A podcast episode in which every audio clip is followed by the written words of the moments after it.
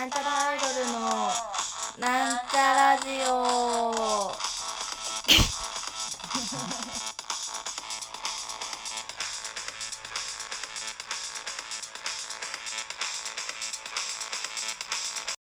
はーい、始まりました。なんちゃらアイドルのなんちゃラジオ自己紹介します。なんちゃらアイドル青色担当埼玉県工女子大生青春こと青ちゃんです。青ちゃん。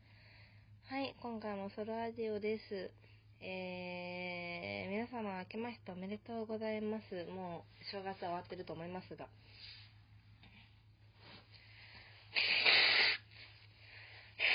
どうですか皆様、調子は。風邪などひいておられませんか？冬ですからね。私は、あ、私はじゃない。今日は、えー、今日のテーマは、飲酒ラジオです。イエーイ。おめでとうございます。ということで、まあ、いつも、ほぼいつもですけど、飲酒しまーす。ちょっと待ってね、この冷蔵庫、なんかアマゾンで、チューハイを24本頼んだんで、24本分無限にチューハイがあるんですよ。だからそれを片っ端から飲むんですけど、このね、最初にちょっと裏っ返して置いといた方がおいしい。乾杯いただきます。6%全然大丈夫です。最近は49っていう9%のお酒とか、あと12%のチューハイも出回ってるから、そういうのよりは全然余裕だと思います。イェーイ。あの、まあ、お酒を飲もうって決めただけであんまり何を話そうとかは決まってないんですが、えっと、これ、いつだ放送されんの？もうすぐだよね。もうすぐって今がいつだかって。まあでも、まあ、じゃあ、ちょっと告知をさせていただきます。えっと、私1月29日が誕生日なんですよ。で、1月29日に22歳になるんだけど、1月28日に生誕祭を初めて自分で企画してます。生誕祭っていうね、なんかね、近いとか言うほどちゃんとしたやつじゃないんだけど、まあ私、まあこんなこと言うのもなんだと思うんだけど、そのチカエルルが主催する生誕祭みたいなのが必要なのはすごいわかるんだけど、あんまり、うーん、と、得意じゃない、ないんですよ。な、何？あんまね、肯定しづらいの。なんか。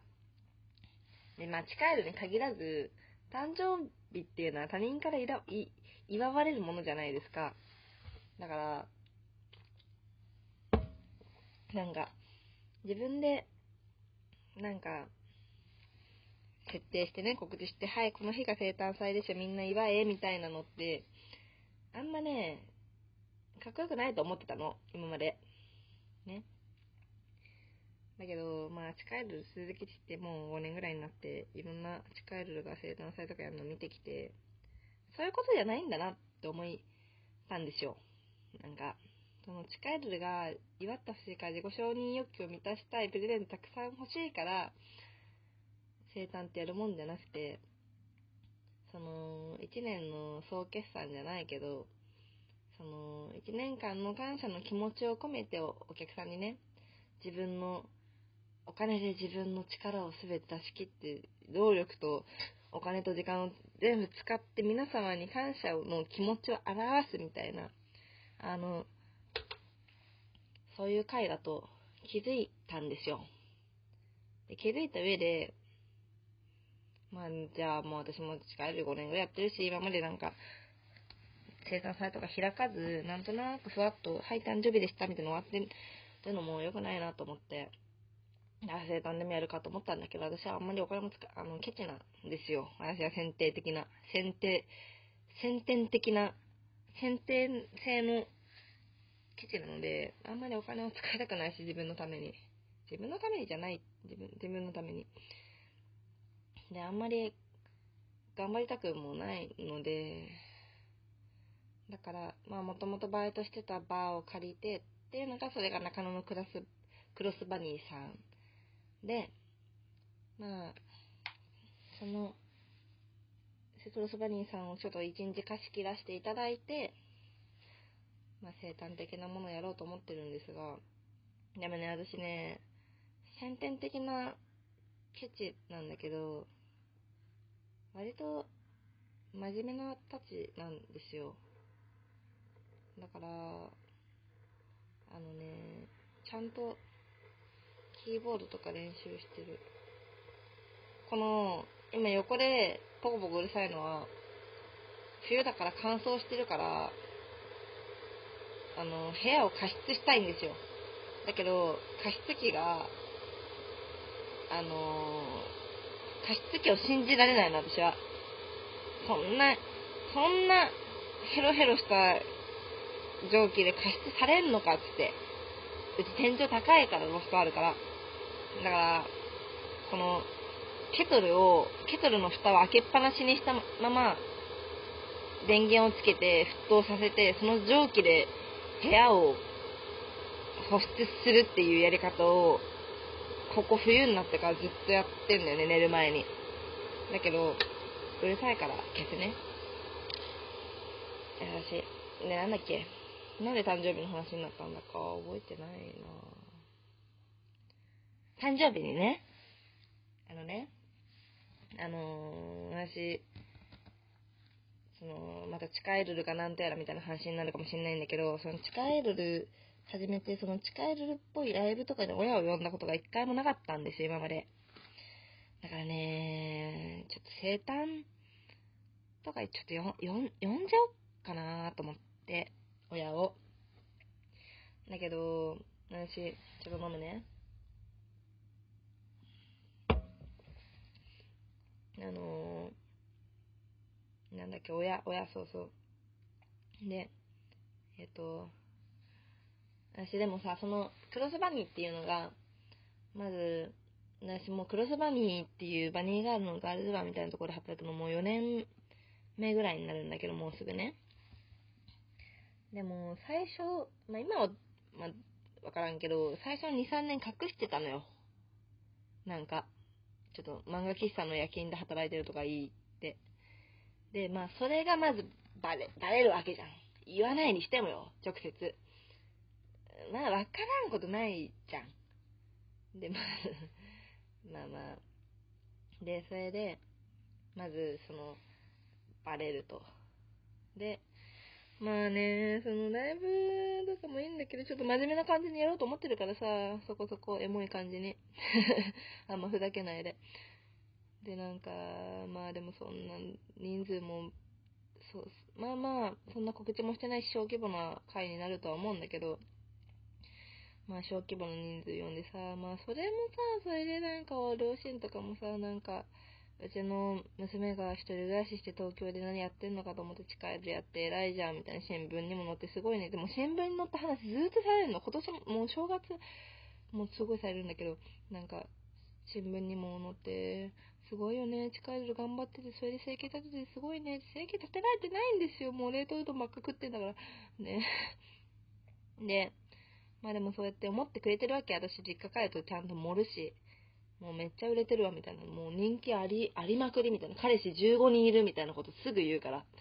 では、すごいなぁレンちゃんはって、レンちゃんって呼ばれてるんだけど、レンちゃんはすごいなぁもうアイドルも順風、順風、まんぱん、順風満帆。彼氏も15人もいて、もうお父さん選んであげるよ、みたいな感じの話を言ってもしてるのにさ、なんかしょぼいライブとかしたくないじゃん。でもしょぼいライブする予定なの？あの、悪い意味じゃなくて、しょぼいライブがしたい。しょななんでの？その、おけ、なん、うーんとね、普段はそうは思んないんだけど、自分の生誕祭ぐらいなんか自分が楽しいライブをしたいし、私が楽しいと思うライブって割と、うーん、なんか、身内ネタじゃないけど、私がわかることとだけをやるよみたいな感じでやりたいの。普段はそうでもないんだけど、普段はみんなに伝わるように、みみんなが喜んでもらいたいなって思ってそれなりにやってるつもりなんだけど、生誕ぐらいは自分がやりたいことやりたいし、でもそんなことやったらみんなに好かれるわけないじゃん。でも、生誕って私のこと好きな、できてくれてる人が来てくれるからそれは気にしなくていいと思うんだけど、でも、両親を初めて呼んだ時に私が好きなことやってるだけだったら、なんか、ビジネスではないくないと思うんだよね。だからね、何の話？これ。だから、それなりにね、頑張ってやりたいし、せっかく両親呼ぶから私とガチ恋、私にガチ恋してる人は、あのー、両親に挨拶するいい機会だから、みんなそこそこちゃんとした格好で来たらいいと思うよって思う。なんか意味のある話を全然してないけど10分経っちゃったけど、もうちょっと話していいかな。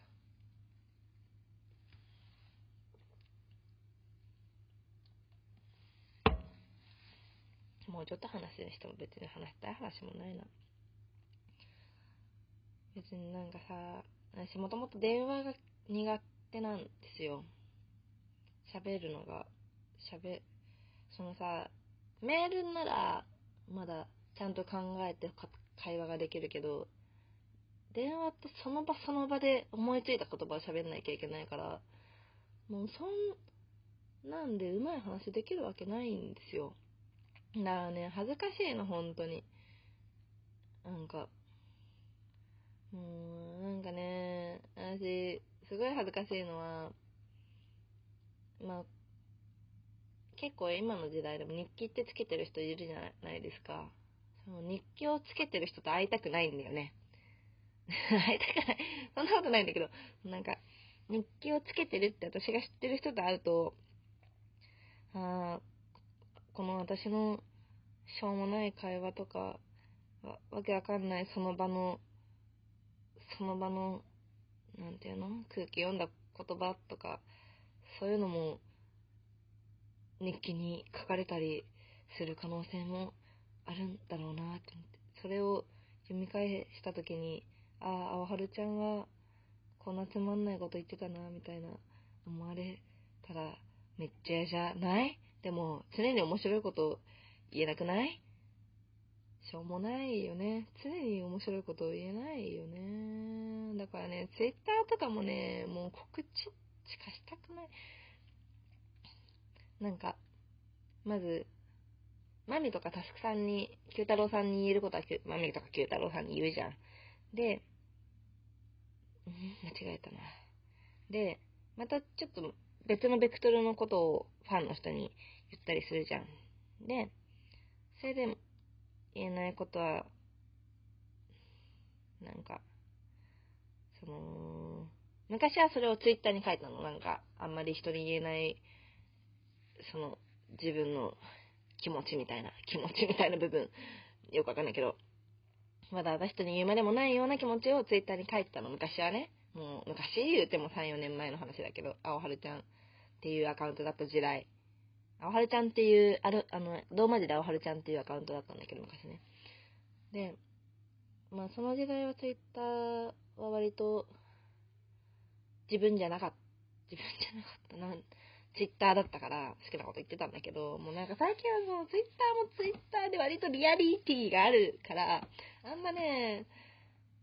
思ってることをあんま言うのもなぁと思って。で、いいねがいっぱい来ても、全然来なくてもちょっとなんか恥ずかしいじゃん、そういうのって。うん。だからね、当たり障りのないことばっかりつぶやいちゃって、もうね、つまんないんですよ、私のツイッターは。もう私はインターネットがすごい好きだったのに、今こんな告知とかさ、今日のライブもありがとうみたいなこもう当たり障りね、近い、近いアイドルみたいなことをさ、つぶやいててすごい恥ずかしいんですよね。やばい。どうでもいいことを話しすぎている。まあでも、嘘は書いていないので、信じてほしいですね。嘘は書いてないし、嘘は言わないです。うちのお父さんがさ、まあさっきの両親の話から来たんだけど、その、うちのお父さんが、すごい怒ることが一つあって、それがね、やっぱ嘘をついた時なんですよ。で、なんか、まあ私はもともと親にあんまり話す、親とそんな仲いいタイプじゃなかったから、あんまり自分のこと話せなかったんだけど、でもそれは怒んないの、別にね。その秘密主義とか、別にもう昔から私は高校生ぐらいとか勝手に東京行ったり、まあアイドルやってたし、連れ隠してたけど、東京行ったりしたけど、別にそのアイドルやって隠してること自体は別に全然怒んなかったんだけど、でもなんかね、適当な嘘をついた時はやっぱ怒ったね。なんかどこ行ってんの？つって友達と遊んでるよ、つって、なんか、まあその、活動っていうかまあそのなんか、まあバイトとかもそうだけど、うん、嘘、嘘をついた時は本当に怒ってたね。その、なんか、学校サボって、学校、大学ね。大学をサボって、ライブやってたとかは怒ってたね。